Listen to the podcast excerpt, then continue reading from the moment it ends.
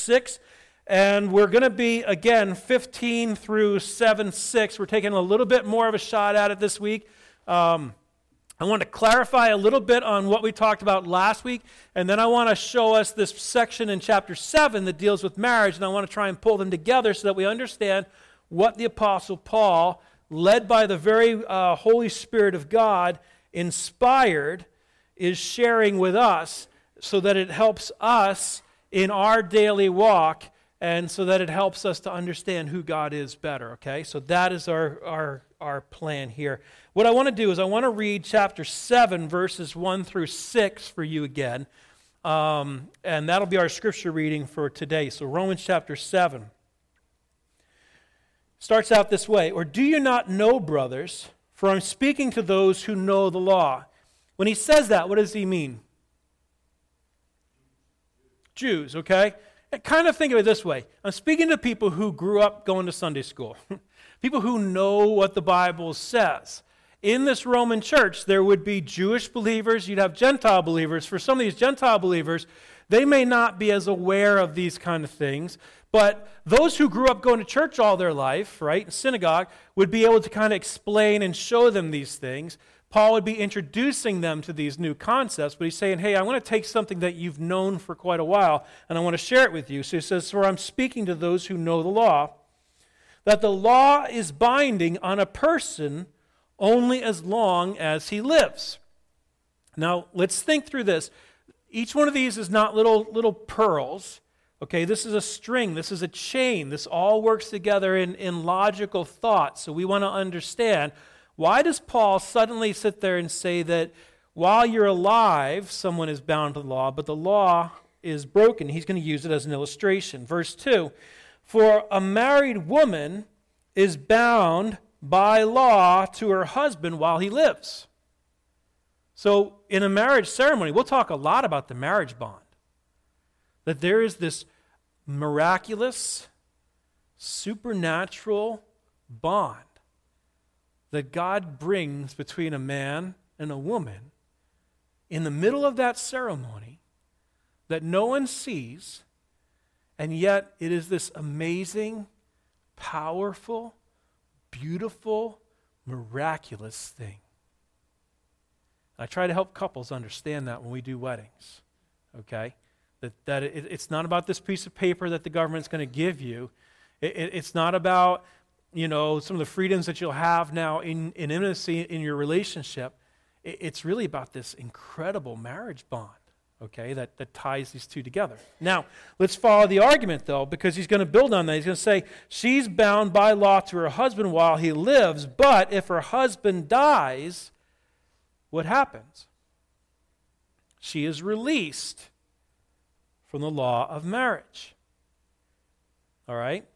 So, accordingly, verse 3 she would be called an adulteress if she lived with another man while her husband was still alive, right?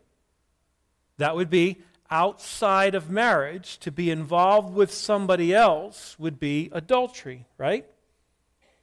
But if her husband's dead, right? If her husband dies, she is free from that law. And if she marries another man, she's not an adulteress. So, what he's trying to do is show you that death breaks the, the bond that the law has put in place. It's important for us to understand that that's the key point here. He's informing slightly on this area, but he's using it as an illustration so that he can go on in verse 4 and he's going to say this because let's think back in chapter 6. What did we find out? We found out that we were buried with Christ and raised to new life, that we were dead. What should we go what should go through our heads now? Wow, if I died, if my union with Jesus Christ that when he was buried, when he died and was buried, I died and was buried, it means that the law, there's this breaking with the law. I'm no longer married to the law. So he's going to explain that in verse 4. Likewise, my brothers, you also have died to the law through the body of Christ. This is big news. This is, this is good news. He says, You've died to the law through the body of Christ so that you might belong to another. There's a purpose in this, isn't there? You're not just dead to the law so that you have to do what the law says to do, but you can't do the law, so you end up perishing. You are actually separated from the law for a purpose, and we're going to look at that in a little bit. He says, he says, so that you may belong to another, to him who has been raised from the dead, in order that we might bear fruit for God. For while we were living in the flesh, our sinful passions, aroused by the law, were at work in our members to bear fruit for death. So when we were married to the law, instead of it actually having the power to make us better people when we knew what we were supposed to do and not supposed to do, it actually, we're going we're gonna see this uh, coming up, it actually churned up in us that little thought, that, that rebellious thought that sat there and said, Well, who says I can't? I don't want to do that. I want to do exactly what you tell me not to do. Right? How many of us have had been around little kids where you sit there and say, "Don't touch that." And what do they want to do? You, you know exactly because you're working with little kids, right? All the time. Don't do that. And what do they do? Immediately go for it. The second they hear the law, what do they want to do? They want to do exactly the opposite. Where does that come from? Kids are cute, but they're corrupt, right? Just like each one of us. So he says, Our sinful passions were aroused by the law. They were at work in our members to bear fruit for death. But now we are released from the law, having died to that which held us captive, so that we serve in the new way of the Spirit. So there's this new relationship. The reason that Jesus died, that our union with Christ brought us to die to the law, is so that there can be this new way of the Spirit, not the old way of the written code. So that's what we're going to look at today. So let me just pray for us and we'll take a look at this. Father, help us today to be able to understand your word well and help us to be able to rejoice because of it. God, you, you don't want us to just live lives of frustration that end up leading to lives of futility. You sent your Son so that we could be forgiven, so that we could be freed to live lives that are full and complete. So, Lord, would you help us to see that in your word today? And then would you help us to embrace that today? Lord, would you help us to be able to kind of offer that hope to each other today? Because that's what we need. Father, would you help us to come to you, to lean into you, to learn to love you? We pray it in your name. Amen. All right, so here's where we are. Let me remind you in chapter 6 and chapter 7, we're picking up from verse 15. Paul, in this uh, chapter 6 and 7, especially here, what he wants to do is he wants to unfold uh, something that would help us to understand the work of Jesus Christ, his life, his death, and his resurrection, which is what Patty Jean was singing about today. He wants us to understand that Jesus came to do for us what we could never do for ourselves. He wants us to understand that Jesus endured an infinitely terrifying punishment in our place in order to provide us with perfect righteousness. So, now, what we saw last week, just to kind of summarize there in verses 17 and 18, look at chapter 6, verses 17 and 18. He wants us to, to um, see that there's this transformation that's happened inside of a believer's life. He wants us to see what was true of us and what now is true of us. So let's look at verses 17 and 18 to summarize this. But thanks be to God that you who were once slaves to sin, so what were we? What was true? We were slaves to sin. Okay? But look at what has happened. He says, Those you, you once were slaves of sin, you have become obedient from the heart to the standard of teaching to which you were committed. That standard of teaching, like we said last week, is the gospel, this freeing work of what Jesus has done for us, okay? And having been set from free from sin, what was true, we were slaves to sin, right? You have become slaves of righteousness. How many of you feel like that this week? And yet, what is absolutely true of a believer? I mean, do we, do we recognize this? Do we, do we see this? Do we feel this? Do we understand this? God gives us, as his children, new hearts. And those new hearts turn away from sin and actually seek after God. Now, remember, we looked at that new covenant, right? Back in the beginning of August. We looked at about at the reality that God said, "This is what I'm doing." That's why we celebrate communion, right? Because communion reminds us about this new covenant in, in our blood. There's this in Jesus' blood, there's this new covenant, this rewriting of our hearts. This is good news for us. We used to live to be I don't know, like we prayed today, we used to live for lots of different things, didn't we? And, and like we said last week, not all of these things were necessarily bad things. There's areas of sin that we live for where you sit there and go, man, that's bad. That is, that's horrible. When, when uh, you know, we live to destroy other people, we can admit, man, that's a, that's a horrible thing. But we also said last week, not all sin is doing bad things. It's living and treating things as if they are ultimate things. So, so some of us want to be the fittest. Is it bad to be, I don't know, fit? No, it's not bad to be fit. But if I live to be fit, if, if that's my whole life and my whole goal, if that's what is utmost in my affections, what's the reality of that? At some point, am I going to be the fittest? No, I'm already not. You know, so I mean, this is all theoretical. We know this, okay? This is all conjecture, right? But just this week, you know, I was seeing something on Facebook, and they had a picture of, uh, I think it was Raquel Welch, and they were talking about how some birthday that she had that was coming up. And I remember growing up, she was like the, the image of, of fitness, right? She was the image of beauty. And this whole thing was to kind of show, hey, look how beautiful she still is today. And, and uh, but she looks older. Fair? Fair to say, right? And, and have you ever sat there and, and kind of looked? And I, I had another friend of mine, um, friends of my parents, and, and she posted something today. She said, We were sitting in a restaurant, we looked over and we saw some other women, we said to each other, In 10 years, that'll be us.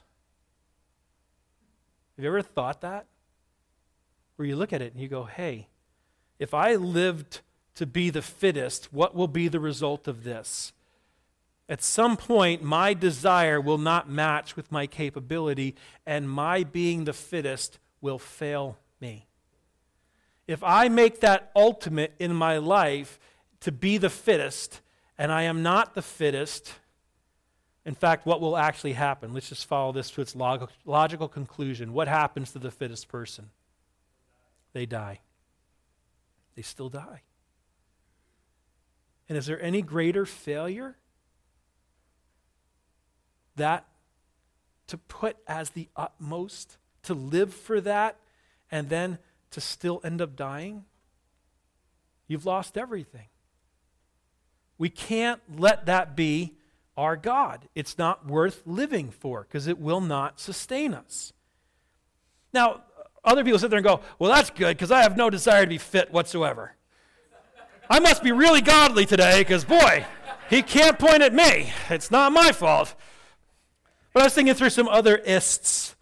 Some people like to be the most in control. And if I live to be in control, what's going to happen? At some point, I will lose control. And I can seek it and I can manufacture it and I can go after it, but guess what? if I live for that as my God, as my goal, it will fail me. The wages, the payment of putting something up as the best and living for that is what? We find out in 23.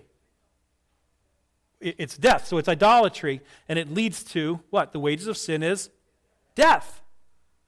It's, it's, it's that that thing will come to nothing. So it's not that someone's going to kill you because you do it. Instead, it's the idea that we sit there and go, wow, if you end up seeking this and in the end it failures, it fails you and actually turns its back on you, then it is not worth living for. So, so control is one of those things. You might like to be the rightest. Or, or actually, put in parentheses, usually the person who has to be the rightest is also the angriest, right? Because because they like to be right about everything and they tend to get angry at that point, okay? Or, or maybe, maybe the thing you prize yourself on the most is being the loneliness, loneliest. Nobody sees me, nobody cares. There's an inverse pride that can be in there. Or, or maybe, maybe the most comfortable. Maybe the person says, hey, I don't want to do anything that's great. I just want to sit down and do nothing that's, that, you know, I just want to be comfortable. I just, you know, I'll just, whatever. Or, or maybe, maybe you want to be the best looking. There's lots of things that we pursue with our lives. But all of these will ultimately lead to the same end. Ultimately, you lose what you've given your life to. So, isn't it good news that God said, I'm going to rewrite your heart so that your heart, instead of when it used to run after those things, I'm going to change your heart so that instead it goes after that which would actually be able to satisfy you for ever. Billions and billions and billions of unending years. And you would still look up at the end of those years and say, I could not be happier. What could I live for? Well, let's take a look at verses 22 and 23 in 6. But now that you have been set free from sin, notice the, notice the terminology here because it's important for us to recognize the terminology now that you have been set free. What kind of terminology is that? Past tense.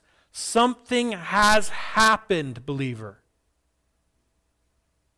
Now that you have been set free from sin and have become slaves of God, the fruit that you get leads to sanctification, and its end is what? Eternal living. Not never ending, not dying. Okay? Never ending, not dying just means that you never die. Vampires do that, I guess, or something like that, right? Is there something like that that's supposed to go on with that? People in hell, they never ending, not die. This is life. Okay? But he goes on in 23, he says, For the wages of sin is death but the free gift of God is eternal life in Christ Jesus our Lord. So, if we can hit that next slide, it just gives us a quick summary statement of this to remind us. God births in us heartfelt obedience to Him.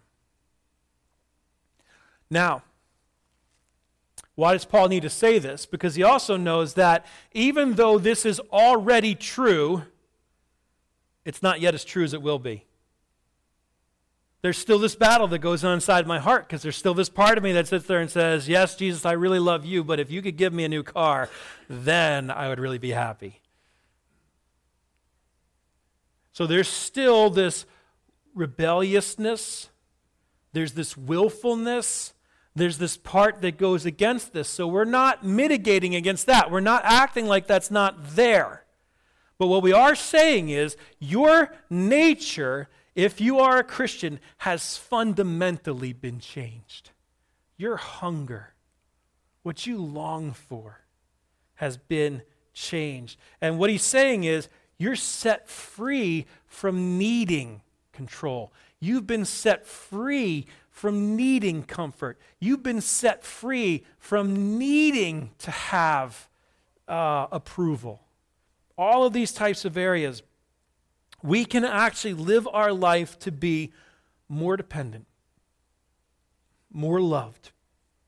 We can live our lives to be closer to the one who has all the control and all the comfort and all the power and, and all these things. We can actually draw near to Him. We can be close to Him, and we can be in this open, loving relationship with the God of the universe.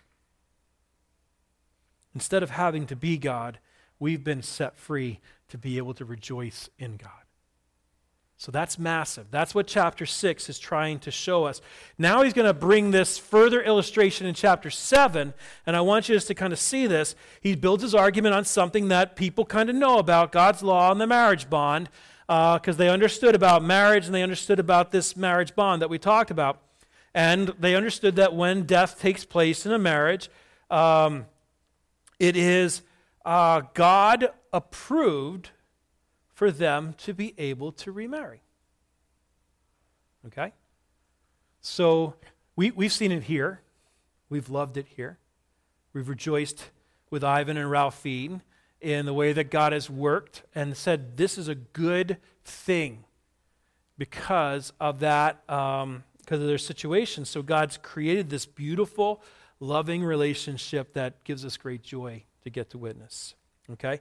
So, what he's going to do is he's going to argue that in the same way, when a Christian dies with, with Christ, the law is not binding on the Christian anymore the way that it was, and that's why we are not under law.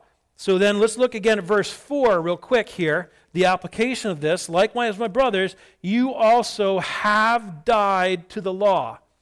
Past tense. This is something that has happened right? You have died. He's not saying you can choose. He's saying that this is a result of your union with Christ. His death, burial, resurrection impacts us this way. You have died to the law through the body of Christ um, so that you might belong to another, to him who's been raised from the dead. Let's hit a couple phrases in this real quickly so we can see them. What does it describe about Jesus? What's one of the key things that I just read that it describes about Jesus? He who was what? So, what does that mean about Jesus? He's alive. So, let's just make sure we don't piss, skip that one. All right, let's not just pass over that one, right? Jesus is alive. He's been raised from the dead. And notice what was the what's the reason right after that in order that we might be able to bear fruit bear fruit to God. So, so here's this image of us, right? Um, being connected to Christ. Here's us being, um, think of that vine, right? Connected. The, the branch is connected to the vine, and the life flows out of that vine, and we're the branches, right? And what happens to a vine that, that's alive, that's connected, that's, that's growing, that's rooted? What happens to that? fruit starts to grow. Now, is the picture here that if we want Jesus to like us, we're going to go out and we're going to figure out a way to make sure it looks like we've got fruit on us? That way, Jesus approves of us. When he walks past, he goes, Hey, you know, that Scott Burt guy, he's a really good looking guy, and he's got, he's got fruit all over him. And Scott sits there, and, and I sit there and get jealous, and I think, Well, Scott, man, he's, he's got all sorts of fruit on his branches, but I don't have any on mine. So I go out, you know, it's apple season starting up here pretty soon. Remember Paul Tripp's illustration of this? It's apple season. I go down to one of the orchards, I grab a basket of, of apples, right? And what do I do? I take them and I, and I climb up into the, the branches of my tree and I start like stapling apples up there. That way, when you drive past my house, you sit there and go, well, he's got an apple tree. It's an oak tree, but it's got apples all over it. And, and, you know, that way you'll say, wow, he is really fruitful. That's the way it gets done with the law. The law sits there and says, you better have apples all over you. But that's not what this is describing, is it? What happens? And this is describing instead that we are connected to the vine, right? And, and these branches come out and because we're connected, because the, the, Jesus knows how to take care of us and protect us and to, to grow us, instead, fruit begins to show up from the inside out. My transformed heart My transformed life becomes a place where fruit comes out. I don't, I don't think it's that we just sit there and go, mm, you know, and try and squeeze out fruit out of ourselves. Instead, it's the sense that as we are connected, as we are uh, tied to Him, the fruit begins to grow. So let's see if that's true. Let's look at verse 6, right? We're released from the law, having died to that which held us captive, so that we serve in the new way of the Spirit. What's the source of the fruit? The Holy Spirit. There's this working of the Holy Spirit inside of us, right? It's not the law. So we're freed from the letter of the law. Remember, carved in stone on tablets, right? Or, or maybe written on paper. It's this external list of all the duties that press on my will and get me to comply where there is no heart to comply. That's what the law tries to do. Instead, there's this new way of the Spirit, and it's rewriting my heart and it causes me to, to bear fruit. It, it flows out of that relationship with Jesus. And what's that relationship with Jesus here? If, if I, um, in, in this illustration, I was, I was married to the law, then Jesus died, so I was broken in that relationship with the law. Was I free just to live any way that I feel like? What was I freed to do? What does it say? I was freed so that I could be married, verse 4, so that I could belong to another. I wasn't separated from the law so I could live however I feel like living. I was freed so that I could actually be married to Christ, so that I could move into that relationship with Jesus, so that I could be connected so that I could draw deeper into that relationship. So let me just do a couple applications here. And we'll wrap up. Number one, we need to be willing in our lives to admit just how willful and rebellious and stubborn we really are. Apart from the work of Jesus, is that willfulness, is that stubbornness, is that rebelliousness gone? No. Will it be gone someday? Absolutely. Promise you. There's a day of restoration coming, and that's the story of the Bible, where, where I will be free from sin, from willful rebellion, from self centeredness. There's a day coming. But we need to be willing to see, to admit, to reckon that I still struggle with that rebellion, with that self centeredness. I sure see it in my life. I don't know if you see it in yours. The second application of this, though, is we're really called, though, to count ourselves as dead to sin. There's this important role of being able to go into our lives and say, when sin raises up its ugly head, to sit there and say, you know what? I need to say no. I have the right, I have the authority to say no. I'm not going to give myself to something that can't give me life. So we're called to count ourselves dead to sin and alive to Christ. We're going to believe, we're going to bank on what He promised us. When he sits there and says, I can be enough for you. In that moment, I'm going to bank on that promise. Right? So, um, we're going to trust that the new way of the Holy Spirit is going to work inside of us. It's going to help us see that we're dead to sin, and we're going to pursue what is absolutely true. Third application is when we do sin, what do we do? Yeah, we repent. We're not going to look at the law and say, wow, if I just did this or this, then that's what's going to finally fix me. I'm not going to say, okay, I have to do, I have to give an extra hundred bucks to the, to the offering this week. That'll, that'll fix up what I, what I did wrong.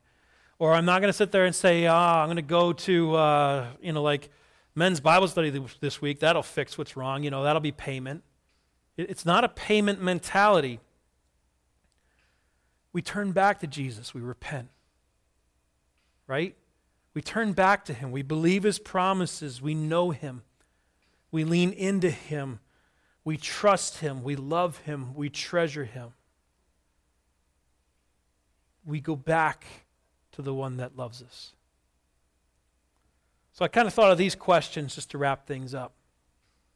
Hard questions. But if you look over this last, say, let's go back to this year, all of us, you know, maybe at the beginning of the year made some resolutions. When you look back over this year, how have you seen sin put to death in your life this year? So there's a question. That's an evaluative question. Where are the areas that you've seen sin put to death in your life? Uh, we're, we're probably not paying enough attention if we look up and say, oh, I haven't needed any. We're, we're probably not being honest. So let me ask this other question, because this is another evaluative question. This is one that will help you to see kind of where your heart is at. How has the living sacrifice of Jesus moved you to love and trust Him more this year? How has what Jesus did for you on the cross, how has that moved you this year? How has it moved you to lean in, to trust? Do you see areas of your life where you've been freed to give up sins that once promised you life, but they really only delivered disappointment and death, instead to cling to the forgiver and the leader and the treasure of your life? I sure hope so. I sure hope so. You can. Where do we go with that? And we start simply to say, okay, Holy Spirit, if you're present in my life, would you show me some areas that you want to work on? I can admit I'm scared to death to let you work on those areas. But would you, I, I don't want those things more than I want Jesus. Would you turn to him and ask him for that? Father, thank you for this day together today. Thank you for your truth. Thank you for your word. And I just want to ask that um, you would help us today. God, we want to see sin being put to death in our lives.